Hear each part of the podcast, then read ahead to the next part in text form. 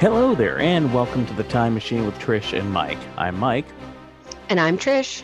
and we're glad you're with us once again for episode 19. Can you believe it? I cannot. When we started this, I mean, we had the ambition of uh, going for as long as possible, but I'm really glad that our timeline and schedules really worked out, right? We were kind of, you know, when you have kids involved and COVID and jobs.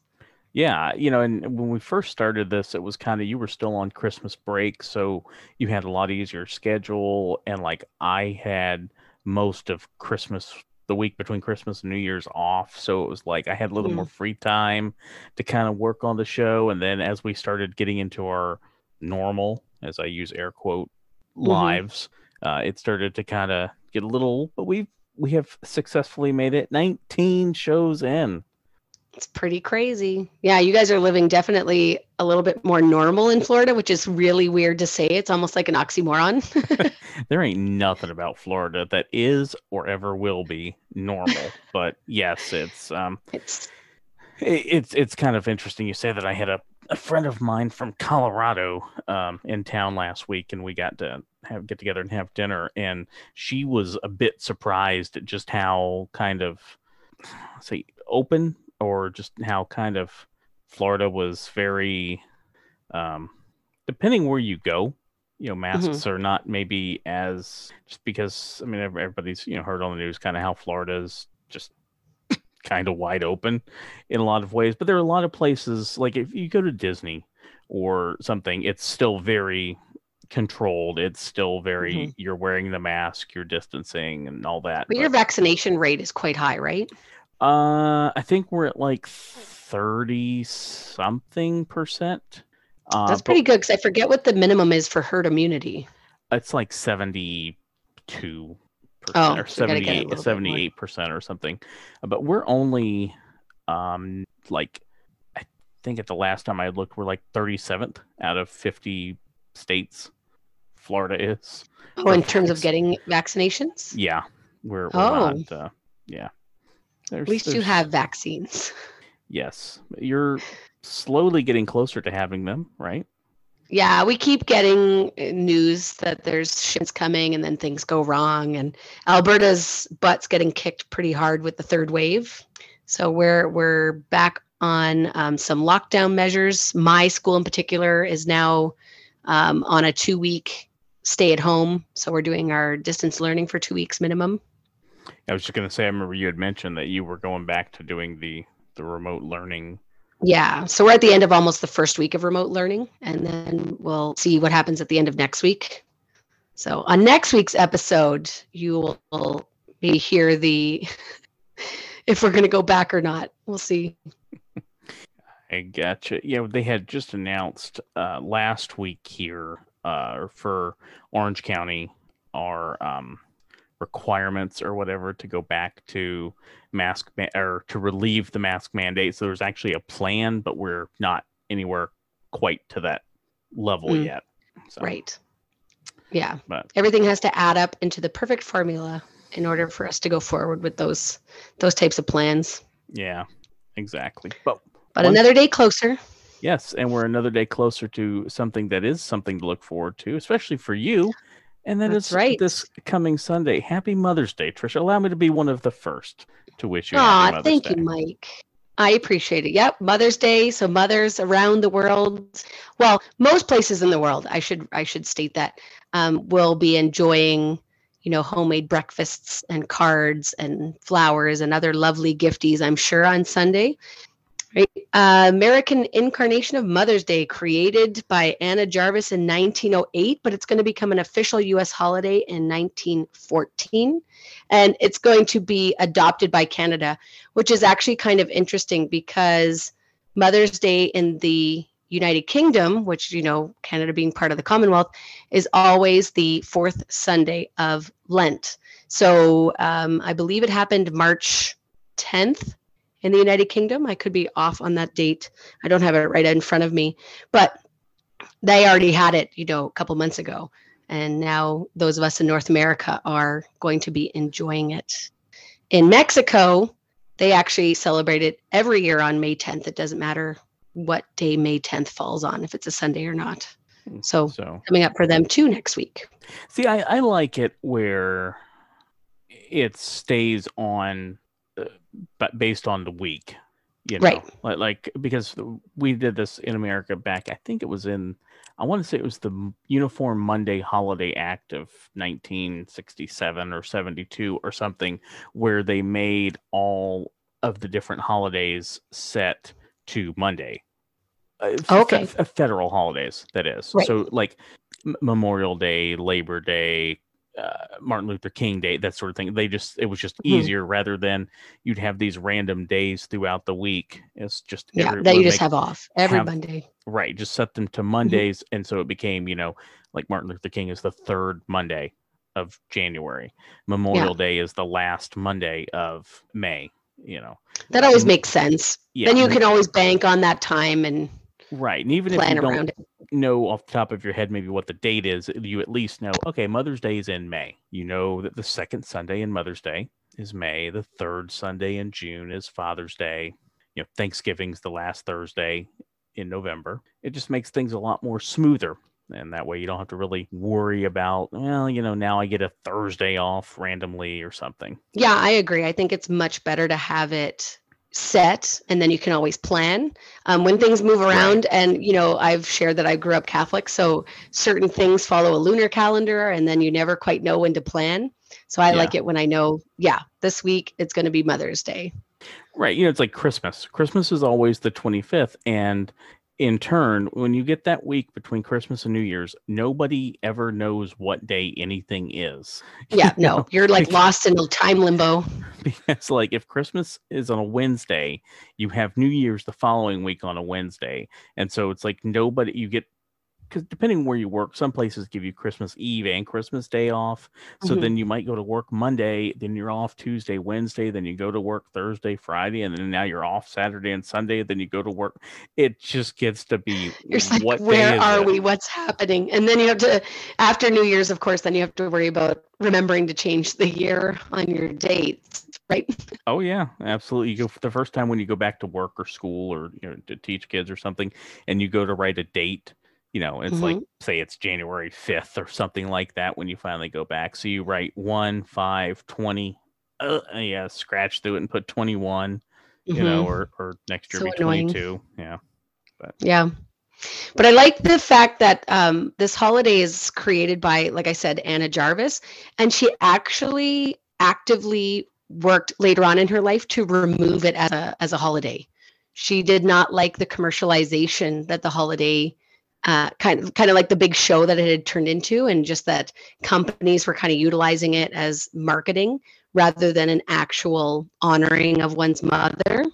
Uh, companies will always find ways to. Uh, Oh, always. I mean, So just roll with the punches. It's like there are people I know that specifically don't like Valentine's Day for that reason because it's just a you know money grab by the greeting card company or the Mhm. candy companies. But to be fair, pretty much all holidays have turned into that. You know, Yeah, holidays. to try and name one holiday that isn't right. I mean, I don't know that you know. Arbor Day. yeah, I was just gonna say I don't think Hershey makes a special candy bar for Arbor Day, but you know, I you just holidays are what you make them to be. I Mhm. think, you know, and Mother's Day, yeah, okay, you're going to go spend money on card and flowers and candy or whatever, but I- I'm going to make an assumption your favorite thing to get for Mother's Day probably isn't a box of candy from your girls. You'd probably much rather have some hand drawn picture from them or Oh yeah, some sort of absolutely. handprint thing that they painted or, or something that has thought and meaning and effort into it. Yeah, something that's special and not just like cookie cutter. Yeah, absolutely. Yeah. So, and you know, sleeping in, that's always a, a good deal too. Be like, yeah, you just the other parent or i mean now in my situation there's there is two other parents right my ex-husband's married to his new wife and so um but now he's they're expecting a child too so he's on like double duty in terms of the holiday but it's also it's not my day for my girls. It's it'll be his week but i'll get to sleep in and then i'll join them later in the afternoon. So i kind of get the best of both worlds. There you go.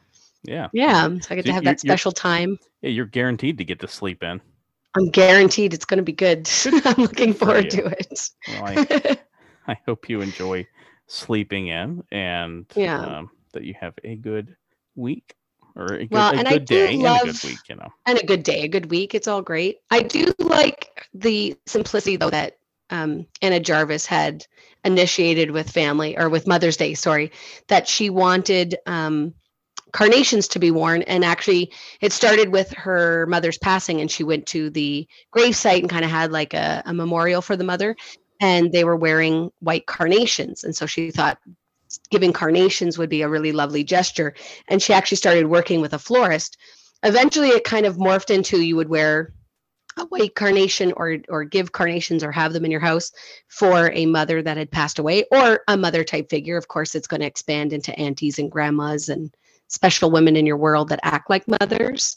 And then if your mother was still alive people ended up um, having red or pink carnations. And then over time well i mean by 1920 this is when she gets disgusted by kind of the commercialization of the holiday. So it happened really quickly. And by the time of her death in 1948 she's completely disowned the holiday altogether. She's lobbied it to be removed from the calendar. And it's interesting to note how much though someone will spend on mothers on mother's day. Do you have an idea mike? Uh more than people spend on father's day probably i think so i I didn't actually get the stats for father day father's day but when it comes up in june i will be on it we'll compare fair enough but the Um, average canadian oh sorry you're going to take a guess No, I, I was gonna say uh oh if we're we're talking Canadian, so let me do the exchange rate. Uh 225? 225? Ooh, you you you treat your mama nice. In know. Canada, the average Canadian spends $111 on their mothers, making it the most shopped after event uh, after Christmas. So it's like 75 bucks American. Okay. Yeah, sons tend to spend more at about $123 and daughters at about $100. Uh, Americans, though, on average, spend $205. Okay, so I was I, granted I was somewhat joking by doing some Canadian inflation, but I was not You were close. off. Yeah. Yeah. And I think it's interesting. They said due to COVID, people have actually started spending more on the mothers. I could see that. Yeah. I think because people are realizing, um, The you know, fragility of life. yeah, and being apart. And so making sure that their parents, especially their moms, know that they are extra special to them. Yeah. Yep. So nice. it's, I was kind of shocked at the, I feel really cheap. I'm like, I don't think I spend that much on my mother. I I spent a lot on my mom last year. I got her. There was this uh, pot and pan set that she wanted that was a little Mm-hmm. pricey, so I got her that last year. and, Like she wasn't oh, expecting nice. it. Um, I haven't as of this recording. I have no idea what I'm getting her this year. But if if she says anything, I could be like, well, you know, I just point to those pots and pans, be like, I did get you that last year. So Mm-hmm. Last year. They were I- pretty good, mom. I that buys me a couple of years of having to get you something. I mean, really maybe if I added up all the like I have a few moms and mother like figures that I've purchased a gift for already. Maybe if I added it all up it would it would add to that amount if not a bit more. But Yeah. just a single amount on one mom? No, I don't think I spend that. after all she does for you and she listens to the Mhm. show and she you- listens to the show. I know. She's such a good mama. yeah but, and she Because names I'm you. sure your mama's good too. yeah you know she's she puts up with me so I, I think that's the thing as you get older you feel the guilt for for like all the crap you pulled when you were a kid so you try to overcompensate Oh. with mother's day gifts And once you have kids and they pull this stuff on you, and you're like, man, I owe my mom so much. Yeah. and then But if you are a mother and you are listening, wishing you a very happy Mother's Day this week. Yes, absolutely. And one other thing mothers get to do is they name their kids. They do get to name their kids. And that takes us to our next topic. Yes, we are looking at a man by the name of Jacques Cartier. So uh, I don't know how many listeners maybe in America would know about Jacques Cartier, or at least you might hear the name Cartier and think of diamonds. That's what that's what I would have thought of if yeah when you when you first I gotta admit when we were discussing what we were going to talk about this week and you first said it, I was like, I gotta look this person up so I don't sound stupid because because you, ever, you ever have one of those moments where you uh like somebody says something and they just say it so nonchalantly like you should know what I'm talking about and you're like Mhm. should I or am I just an idiot? You're like, who is this name? All the time. I'm terrible with names. If someone says, oh, you know so and so in this movie, oh, okay. But if you just throw a name at me, I'm lost. gotcha. So tell us about Jacques Cartier. Jacques Cartier. So in Canada, Jacques Cartier is one of the three big sea explorers that we learn about. Literal, like sea as in terms of the ocean, and sea as in terms of the letter. Of course, Columbus and Champlain are two of the other ones that in Canada we we talk about quite a bit. But he is um, going to be the explorer that's actually kind of the reason Canada has its name. So he's going to be born in. Oh, sorry. No, I was just gonna say. Well, I'm sure you'll get to it, but I'm just curious why Canada is not called Cartier. why it's not called Cartier. Well, he kind of didn't um he wasn't super successful as you're going to Ah, find out okay. here in, as we talk about him. All right. But uh the name Canada is actually um it's a Algonquin word uh Kanata, which is means village. Oh, okay. And Cartier, when he landed in the Quebec area of Can, like now Canada, he was misinformed as in terms of what the name of the land was. Uh, the indigenous people were welcoming him to come to their village and using the name Kanata, and he's Ah. like, "Oh, Canada," and that's how we kept our name. so you- you kept the name because he couldn't understand what they were saying properly.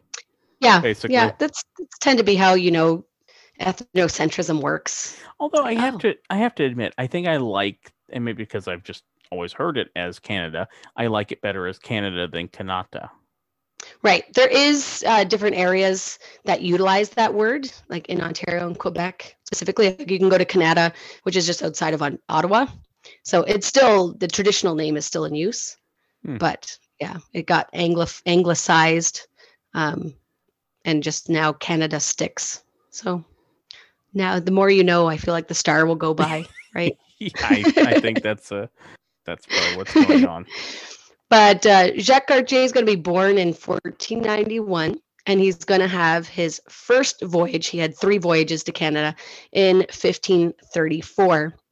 Before he came to Canada and kind of explored uh, all along the St. Lawrence River and up into what is going to become Quebec, he had originally voyaged to the Americas, particularly down in Brazil. And then um, King Francis I of France decided to send an, exposi- uh, an expedition north uh, this is all you know there's col- colonization happening britain's involved spain's involved and and france wants to get their kind of foot in the door so he goes and he explores for a little bit and he's going to travel to an area called Stadacona, and it's kind of the traditional name for the area around Quebec. And while he's there, he's going to hear the name Canada and be like, "Oh, okay." He and his crew are going to stay over the winter, and they are basically decimated by the winter. Nobody was nobody was really expecting winter in Canada to be that cold. and the indigenous people really saved their butts. But uh, they did lose quite a few. There was about a quarter of his crew ended up dying from scurvy and the cold and just being, you know, not set up for the for the weather and the conditions of living in this area. And also about 50 of the Iroquois the Haudenosaunee individuals are going to pass away from diseases carried by the Europeans. So he's going to basically try to kidnap the chief and different individuals of this clan and go back to France. And the chief says, No, how about you just take my sons and leave the rest of us here. And they kind of do like an exchange, like a barter of individuals so that they can leave and they go back to France and he shows off these indigenous people to uh, the French courts and he returns with the sons. The sons actually survive the time over in, in Europe and they come back. And then he's going to, again, they're having a harsh winter. They're trying to survive. They interact with the indigenous people. The indigenous people aren't really quite so happy with them anymore at this point. And, you know, Cartier thought taking the sons back to France worked so well last time, but this time he actually does kidnap basically the chief Donnacona and his sons and send other inhabitants of the village. And they go to France, and all of them but one die right away. And none of the, the surviving member of the tribe never makes it back to North America. They end up passing away in France. And it's going to be five years before he makes the third voyage because of war in Europe.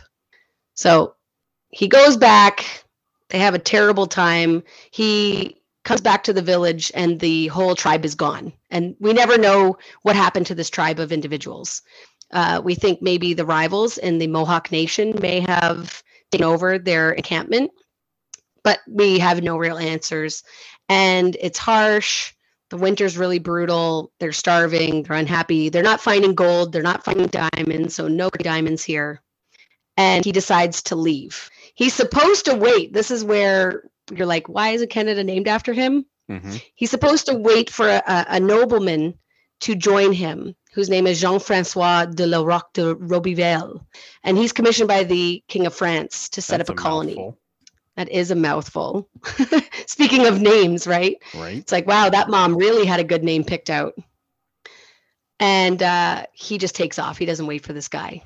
Mm. And on his way back to France, he stops in Newfoundland and actually ends up meeting Roberval. And Roberval orders him back to, he's like, get your butt back to Quebec. And he slips away in the night and just abandons his post. Okay. right? Not super stand up Cartier. And when he gets to France, he's loaded down with what he thinks is gold, but it's just fool's gold. And it turns out to be worthless. And the king of France is obviously very displeased with him. And the colony doesn't work out with uh, Roberval continues to go to Quebec, and the colony doesn't survive. And it's actually going to take quite a long time before France invests in the new world again and uh, so yeah it just it fizzled out and nobody was pleased and he's going to die in his estate september 1st 1557 just kind of like a nobody when he gets back to france I was thinking because he brought all the fool's gold back and it being France, he was going to the guillotine. So good for him. that's true it could have been worse for him Could have been a lot worse. Yeah. Is that it? Yeah. Okay. Um, how do I get this? that's when like history teacher trish totally came out on that with some rambling yeah, a little bit, it's like but i'm so excited about canadian history That's okay. That's how you teach us dumbass Americans about it. All right. Wow. Um, There's more tidbits of information, but like you can only spend so long on it and then you roll off. Yeah, and it's Yeah. time for us to roll off to another topic at this point. Oh yeah. So uh we're talking about we we're talking things, about and that's how Canada got its name. yeah, that's Say how that. Canada got its name. And so that's the story of Canada getting its name and France, you know, chilling out for a little while while colonization took place around the world. There we go. Now we know the story of Kanata. Kanata. Kanata. Mhm. Do you know what the Tokyo Telecommunications Engineering Corporation is? Do I know what it is? Yes. No. Enlighten me. You do. You just don't know it by that name. But on May Oh. 7th, 1946, the Tokyo Telecommunications Engineering Corporation was established by Masaru Ibuka. When he Oh. started a uh, the previous year he started a radio repair shop in the Nihonbashi area of Tokyo. And he later partnered up with a, a gentleman by the name of Aki Morioto or, or sorry, Akio Morita, like uh, Pat Morita from Karate Kid. Oh, Karate Kid. I was gonna say Yeah. your pronunciation of Japanese is real good, my friend. See, see, get me right. I, so I grew up, of course, watching wrestling, and in the '90s, they used to have a lot of Japanese wrestlers come over. So I got to be pretty good I did at. not know that. I got to be pretty good at deciphering Japanese names. I'm not always gonna get Hmm. like I can't speak it really well, but if you give me a name in Japanese, I can. I was gonna say I think your Japanese is better than my French. I, I, could probably pronounce it. Uh, anyway, um, so they go on to develop a Japan's first tape recorder, and Hmm. they would go on to become in 1958. They changed their company name to Sony. Oh, okay. So this is why you said I knew it. Mm-hmm.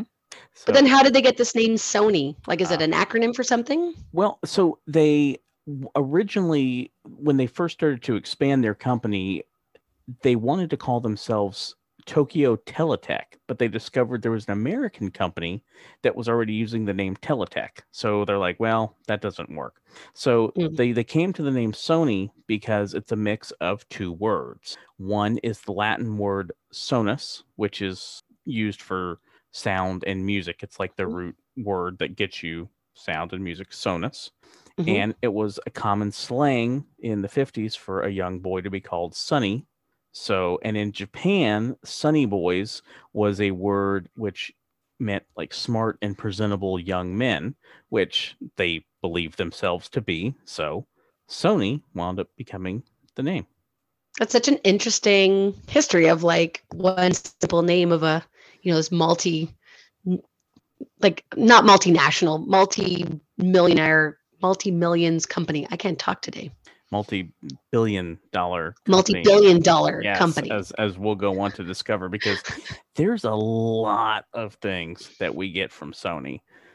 Uh, and in fact, Oh, so many. so many, like more than a lot of people even realize. And in fact, the fact that it was even named Sony was kind of unique because it was not common for Japanese companies to use non Japanese names. Like it was written as Sony. Uh, in fact, the principal at the bank that they used for a lot of their financing was not supportive of them calling the name Sony. He pushed for something like Sony Electric Industries or Sony Teletech, but they were firm. They did not want to be tied down to a particular industry. They wanted a generic name that works for anything. Like they didn't want to just be Which is really smart. Right. And as you see later on, how Sony diversifies themselves in so many ways, it winds Mhm. up being the right move. Yeah. Fascinating. Yeah. So among the products we get, thanks to Sony, they introduced the U-matic, which was the world's first video cassette format in 1971, but it was not feasible for the average person to use because it was so Mm. high. They subsequently launched the Betamax format in 1975, which we'll get to that here in a few minutes because that's one of their significant products because that leads to the videotape format war of the 1980s between uh, VHS and Betamax. So, but Mm, which VHS was formed by JVC, right. which was I did know that because we used to have a JVC player. Like the, the logo was on it. Mhm. and JVC is Victor Company of Japan. Oh, I did not actually realize it was also another Japanese company. Mhm. And so Cool. VHS again, we'll get into this part of it a little bit. VHS, of course, takes over and becomes the predominant Right. format, and we know VCRs would be a thing. Sony uh, used uh, introduced the Walkman as the world's first first portable music player. So you know you now, what in. color was your first Walkman?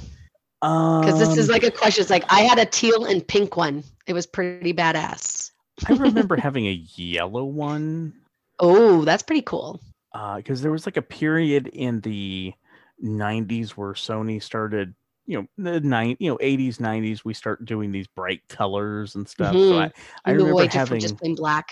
yeah, I remember having a yellow one. That's pretty cool. Yeah, in fact, I still have somewhere in the attic. I still have a Sony. Uh, it's like a yellow, not like a full size boombox, but it's a tape player with like a couple speakers on the side. Oh yeah, yeah. My brother had that too. and it has a handheld, so like you could walk Yeah. around with this. Yeah, and put I think like six C or D batteries, Batteries in in it. it. and- Yeah. Still, and have it last maybe half an hour. you know, I don't remember how long it lasts, but it, it would last for a while. I, I remember that. Uh, and then, of course, Sony's the next evolution in portable music players would become the Discman. Hmm So they had the I had one too. first portable CD player. I had that. Sony changed the industry standard Dolby Digital 5.1 surround sound Mhm. when they created the Sony Dynamic Digital Sound. This actually was a 7.1 system of audio instead of just the six speakers that were being used for Dolby Digital. Sony was one of the leading developers of the original Blu-ray discs. Oh, really? Mhm. Toshiba was the one behind. Do you remember HD DVD? Yep. This was Yeah. like a brief format war that we had in like the mid 2000s. And that was Mhm. the thing is HD DVD or Blu ray going to become the thing? Because there's a period Yeah. where movies are getting released on both. And again, it's interesting. You have two major Japanese companies that are pushing these formats. Like Sony had Betamax. So Sony lost on Betamax, but they won on Blu ray. So Because I remember when people were trying to debate, they're like, "What do I buy?" And I felt back. I knew one person who had um, totally jumped ship off of Blu-ray and invested their whole movie collection. ooh, they backed the they backed the wrong horse on that deal. They, yeah, they did. Uh, so you know the save icon that you see on any program, right? Like, the a, like the diskette icon. yes, the three and a half inch diskette. That there are kids now that don't even know what that is, other than that's the save button. Right. You can thank Sony for those. Oh, they came up with that icon. No, they came up with three and a half inch discs Oh, diskettes. Oh, yeah. Yeah. yeah. because at the time, remember those big, real thin, like four inch or Well, five and a quarter floppy discs. Yeah. Because I had I had students the other day that were asking about diskettes, and they're like, "Oh, what's a like what's a disk or a floppy?" Or they were trying to say a floppy was a diskette, and I was like, "Whoa, children, no, floppies and diskettes are two different things." And I had to show them images, and you felt old. and I felt real old. Have you ever heard of the original PlayStation? The original, like something before just PlayStation. Mm-hmm. Well, no. in 1991 there was going to be a playstation and what it was going to be it was a partnership between sony and Mhm. nintendo Gasp. it was a add-on for the super nintendo system that would allow it to play compact discs Whoa, my mind's kind of blown a little bit. uh, there was wound up being a disagreement over software licensing so it wound up falling through sony later would continue to kind of work on this concept and ultimately did in 1994 launch the playstation right. which was a Er- disc-based format for games. Right. I have such a fond memory of like PlayStation because I had uh, my boyfriend in high school, a little sister, and she would always be like, Will you PlayStation with me? be like, Yes, I will PlayStation with you. And I was terrible at it. I'm a Nintendo girl through and through. So, It, in fact, there just really was only a few years ago that a prototype of this actually, oh, they released it so you could check it out. yeah, someone had one, and they it wound up like if you Google it, you can find it. Uh, so Oh, it's, it's kind of interesting to see. But sure enough, like the controller is branded with the word PlayStation on it. It loo- looked very similar to a Super Nintendo controller, except it had like multicolored buttons instead of the purple and like remember how the. Super Nintendo had like the the two shades of purple Yeah. on the buttons. This was more of a multicolor layout. Yeah, Oh, cool. Huh, of course. that's so crazy. PlayStation led to PlayStation 2 and 3 and 4 Mhm. and 5. And the most successful console of all time was the PlayStation 2, selling over 150 million units. See, and that is the one I remember like everyone really going out and buying a lot. Agreed. right? Like almost Yeah. everyone had one. And I'm like, nope, I will stick with my Nintendo. I had one. I I was okay, so I had Nintendo, then I had Sega, then I had Super Nintendo. Oh, you were real cool. You had Sega too. Uh, actually, I had my Super Nintendo before I had my Sega. Then I had PlayStation, and then I really stayed with that for a while. Then I got the PS2, and I switched to Xbox for that generation. And then I got the Xbox One, then I got a PS4, and then I have now the PS5. So I've kind of Hmm. bounced around a little bit. I think it's good to be versatile in your gaming abilities. It Yeah. is. And here's this number actually kind of surprised me. As of the end of 2020, because remember when the PlayStation 5 came out, they were very, very hard to get Yep. because of COVID and the pandemic and everything. They sold Mhm. four and a half million of them, That's crazy. which I didn't think they had sold or even made that many. And so it's on pace to do potentially. Don't know, you know what the, how the rest of the year is playing out, but it's on pace with the PlayStation 2. So it could theoretically beat it. It could, in theory, Mm. but we'll see. And of course, Sony does so many other things. They've got TV production companies, move they bought movie studios, so on and so forth. So there's really a Well, don't they even do like washing machines or something? Hmm. Like I thought there was some Um, home appliances that they were also like had some of their technology in. I think maybe you're thinking of Samsung. Samsung does washing Oh, I'd machines. have to double check. I don't know of a Sony washing machine. I thought they had something. There was something. I'll research, but They're they're in so many different they're in so many different things. things. They were one of the leading manufacturers behind lithium ion batteries and using them for commercial purposes. So they're getting into now the electric car business. So there's all Whoa. sorts of So they're really expanding. things that Sony has their hands in. Yeah, a quick Google does bring up Sony washing machine. Okay. I'm not saying they're not a thing. I just didn't know Yeah. off the top of my head. And it's it's entirely possible because as I've just gone on about Sony for the last little bit here, there's so many things I may have just completely missed something in my research. Well, that's that's what when, as soon as you brought up the fact that they're so versatile and in so many things, it's like, yeah, my brain started looking around it and but there is a there is a Samsung washing machine, you're right, and a Samsung refrigerator. Yeah, no, I knew But- I'd, I'd seen Samsung products before Yeah. because I had just got a new washer and dryer uh last like January of 20. So Okay. I, it was kind of fresh, somewhat fresh in my mind of all the different brands and stuff that are out there. But there's so many things now that have electrical components that it's, you know, it shouldn't be surprising that these companies are are getting their different products within those, you know, facilities or machines. But Yeah. Yeah. So I had mentioned the Betamax. So that did, was yeah. introduced on May 10th, 1975. So as I had mentioned earlier, the U-matic system was the first tape recorder system that Mhm. Sony had came up with. That came out in September of 71, and that was for commercial and professional television production use, and it just wasn't feasible for home right.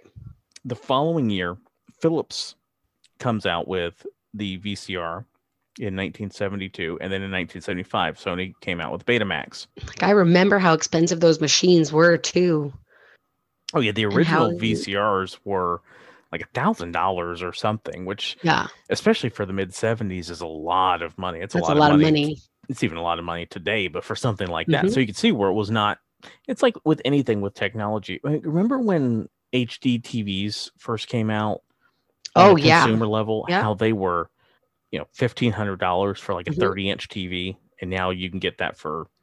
You could probably find one on sale in a few weeks for two hundred bucks, if that. Yeah, right. You know, The the amount of difference that can happen in over a few years. you wind up having this big competition between VHS and Betamax. And so, you know, JVC, as I mentioned earlier, created the VHS, and Mhm. Sony actually appealed to the Japanese Ministry of Trade and Industry about JVC creating the VHS because they were like, no, this this isn't good because we need to just all stick with one universal format. This would be, you know, Hmm. and they're like, well, no, well, the two of you have at it and let the people decide. Free market decide. pr- pretty much. And so we would go on to later have another format war kind of in the 90s between you know laserdisc that kind of became a Mhm. thing for a little bit so there's been all sorts of different things but the reason the VHS really wound up winning over Betamax was time the lower retail price and the time that you could use on a tape so originally Betamax tapes were only an hour and Okay. VHS tapes originally were 2 hours Right. And I remember you could eventually get to that one programming where it was like three hours was kind of a basic too. And then it just expanded to get a little bit more time too. Yeah, so JVC's VHSs could do two hours, and then RCA comes up with a four hour tape. And so Ooh. this winds up becoming the big thing because people want to do you know, they want to be able to use you know you don't have to change tapes in the middle of a thing Yeah. or whatever. You could record multiple episodes of something or at least a full movie. Exactly rca actually had discussions with sony about ways to maybe try to work together to make betamax tapes longer but ultimately rca felt that tapes need to be at least four hours because Hmm. y- you know you couldn't record a football game on a two hour tape and so it Mhm. just with the way the technology wound up working out it vhs wound up winning out do you know what vhs actually stands for Uh, well, I'm thinking video. yes Uh, the H hol- holographic system. close video home system Oh, because they were designed to be used for people's homes that makes total sense. Now I feel like an idiot. There's a good piece of trivia. there you go My brain was going much more scientific. Home is much simpler. And so we can now enjoy our movies on VHS. But if you want to know That a good true. movie to watch, you can always go to Rotten Tomatoes and check the scores of these movies. That's true. Now, is Yeah. it tomato or tomato? I typically hear it's phrased as tomato here. Who has in- ever in heard someone say tomato?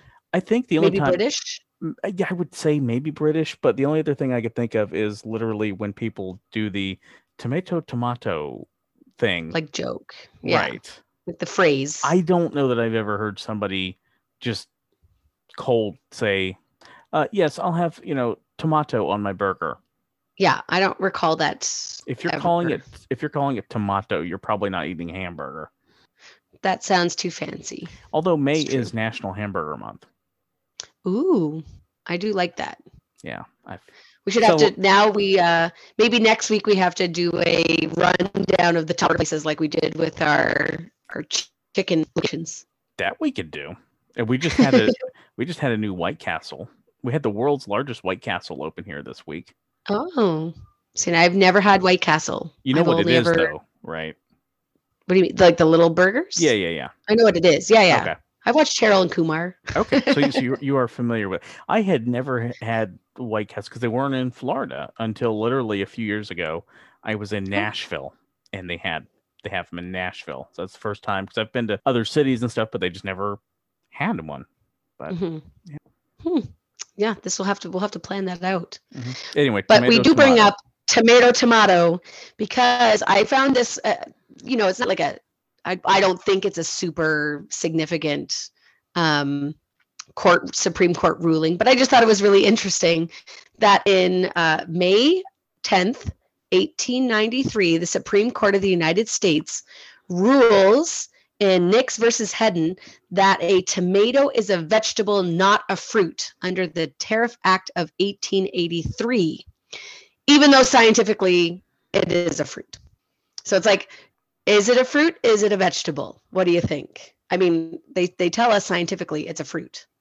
I've always kind of believed it as a vegetable simply because of where it usually is when you go to the produce section, at least in the produce Mhm. sections here, because That's true.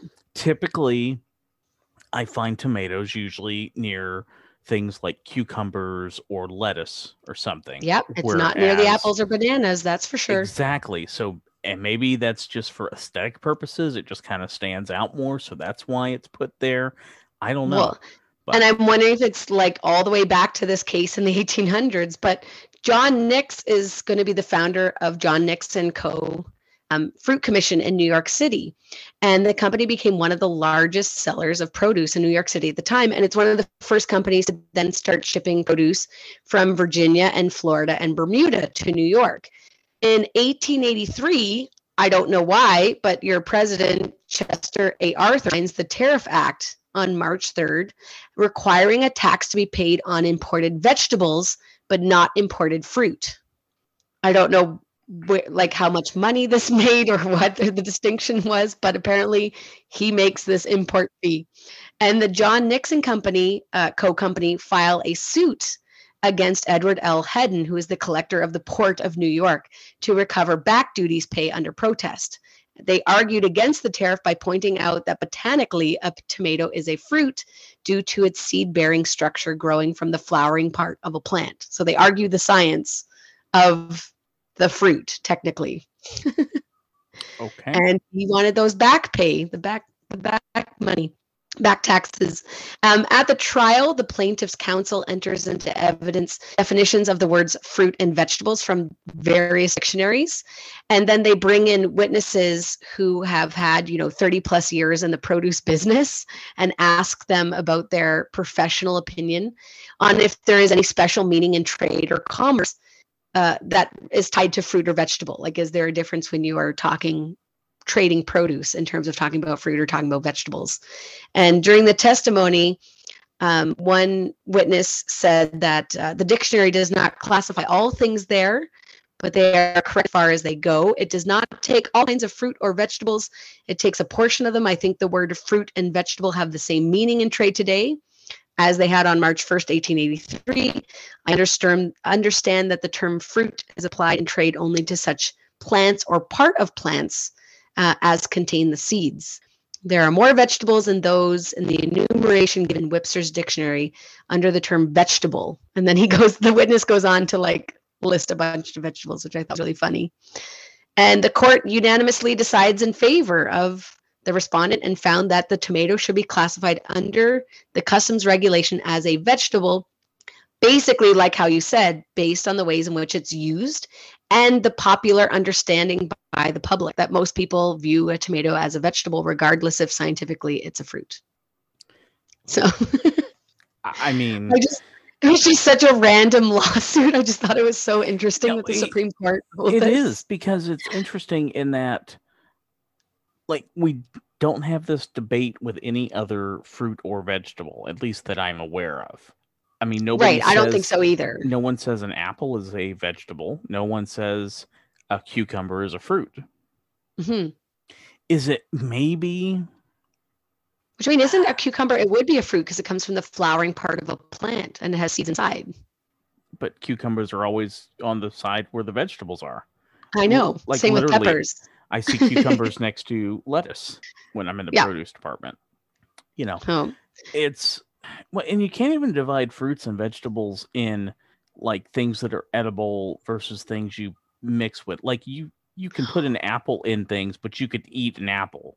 right. You use lettuce for a salad, but most people don't just eat lettuce. Right. Just like, Like- willy nilly take a leaf off. Apparently, a quick Google shir- Google search does tell me a cucumber is also a fruit. Well, there you go. I feel very confused and betrayed. I Um, think a lot of I think it's are. interesting too that in 2005, uh, supporters in New Jersey legislature actually cite this case as the reason for a bill designating the tomato as the official state vegetable. So New Jersey's state vegetable, they have two actual official state foods. Foods. The first is the blueberry, which was given the honor in 2004, and then the second is the Jersey tomato, which was given the honor in 2005 after this citing of a court case. and nobody outside of the state of New Jersey cares. and and i guess nobody cares that they have two fruit as their state foods scientifically But you know, if there's one state that's going to do that, it's probably Jersey. i hold no judgment anyone from new jersey I don't As- either. I just it's I'm just playing into lowly the canadian just playing into the you know how the, there's the big difference between New York and New Jersey and stuff. Although yes yeah. ironically, it's it's funny because most of a, a lot of the major well not a lot of but like the New York Giants and Jets, the football team. Hmm. Okay, they play in New Jersey. oh interesting Like their football stadium is in, is in new jersey New Jersey. You know, not new york right? oh man So. that's funny tomato tomato hmm New York, New Jersey. and that debate can bring uh, some people especially depending on which side you fall on into a fit of rage and that can cause you to transform oh From- physical manifestations from bruce banner to the incredible Hulk. i mean the hulk could smash quite a few tomatoes just saying he could he could smash the whole tomato plant yeah And I don't just mean the plant growing out of the ground. I mean the plant where they process the tomatoes. Like he could just go smash the whole building. It's gone, decimated, seconds. And on May 10th, 1962, the first issue of the Incredible Hulk comic was published, created by Stan Lee and artist Jack Kirby. Did you know what the original color for Hulk was? I feel like I know this. I had a coworker that talked to me about the price of ink and how so many comic books tended to use a lot of green and yellow because the ink was cheaper. So I I, I don't actually know maybe the original color scheme for the Hulk, but I kind of know why it's green. Um I don't know. I'm gonna go with like he should have been well, I mean, if you're talking about anger issues, you would think red. You would think red. That was not it. Oh, Uh, Stan Lee chose gray. that he was actually supposed to transform into a big gray Hulk. Yes, because he Huh. wanted a color that did not suggest any particular ethnic group or, or anything. So gray, of course, Oh, a very like that. neutral color. Mhm. However, the problem was different shades of gray. So you know, the way the way the printing was and the ink, like Mhm. if you didn't, they found gray to be a very inconsistent color to achieve. Right. I bet it could come out like way darker or way lighter, Exactly. depending on the process. Mm. So after the first issue, they wound up changing his skin color to green. So the very first comic that came out, he's actually gray. Yep. So like if, if you wow. So whoever has that comic book, mm, cha-ching. Throw it in your Google machine, Incredible Hulk issue number one, you will see that he is gray. So the inspiration for the character was he was a combination of Frankenstein and Dr. Jekyll and Hyde, because that's where you kind of get the split hmm. personality sort of thing. Yeah, that would make sense. I did a quick Google. You're you- you're, you're it's very it. Interesting. It's, blowing your mind seeing a gray Hulk. It's Hulk. blowing my mind. And then they it looks like they reissued it with him in the green. Yeah, they've since reissued it since then. Yeah, Mm. but it's it's kind of interesting that it was originally gray. Do you know how big the Hulk is? I mean, if we go by the MCU, he's quite large and in charge. Right. And people, you know, it's kind of, you really don't have much to go on to figure how tall he is. But Bruce Banner is about five nine, Okay. roughly. And the Hulk is about seven to eight feet, somewhere between seven and eight feet. I So would have actually guessed larger. Right. Because as you said, like in the MCU or something, he is significantly larger Yeah. than people. He seems to be more maybe like nine or 10 or maybe even a little bit taller than that. But yeah, Right. seven to eight. Yeah. Although, I mean, as we discussed in one of our early episodes about the world's tallest man, even somebody that's seven or eight feet tall is They're significantly taller tall. than the Yeah. average person. Yeah. But what does not um, quite ramp up the scale is his weight. He's believed he weighs between 1,000 and 1,400 pounds, which Oh my goodness. At, so 1,000 at like eight feet tall, he's a big dude. yeah, that's that's where you're going to get some. y- You could do some damage if you're Hulk smashing some stuff. Mhm. Very true. So Yeah, no, I would have actually guessed. I don't think I would have guessed as heavy, and I definitely would have guessed taller. So that's really interesting. agreed. Mind you, we all know I'm bad at math, so Well, at least I didn't have you convert anything this week. that is true. Thank you. I appreciate it. You are welcome. and we appreciate you for joining us on this week's episode of the Time Machine. And if you didn't make it to the end of this episode, I'm going to call my friend Dr. Bruce Banner and have him come over and dump a bucket of gray paint on you. oh, But since you made it to the end, I will have him come dump some green slime on you. How about that? That way oh, very. What was that television show? Uh, Double Dare? Yes, Double Dare. We talked about that not too long ago too. Yeah, we talked about the Nickelodeon that back on the week of April 1st. So that was Oh, probably like episode 14 ish or something. Yeah, just go back through all the ico- Yeah. uh, archives. You'll find it. It's in there. I think Nickelodeon's even in the episode title, if I'm not mistaken. So yeah. And as always, if you have any questions, concerns, queries, or freakouts for us, you can find us on Instagram at the Time Machine with Trish and Mike. Our email is the Time Machine with Trish and Mike at gmail.com. You can throw that title into YouTube and find us. Please, please, please hit subscribe. Help us get an official name on YouTube. Or if you want to be a part of our show, you can go into uh, Anchor, find our show with the same name, and leave us a voicemail. Yes, do all of that and come back here next week for another exciting, thrilling, interesting, and many other adjectives episode of The Time Machine.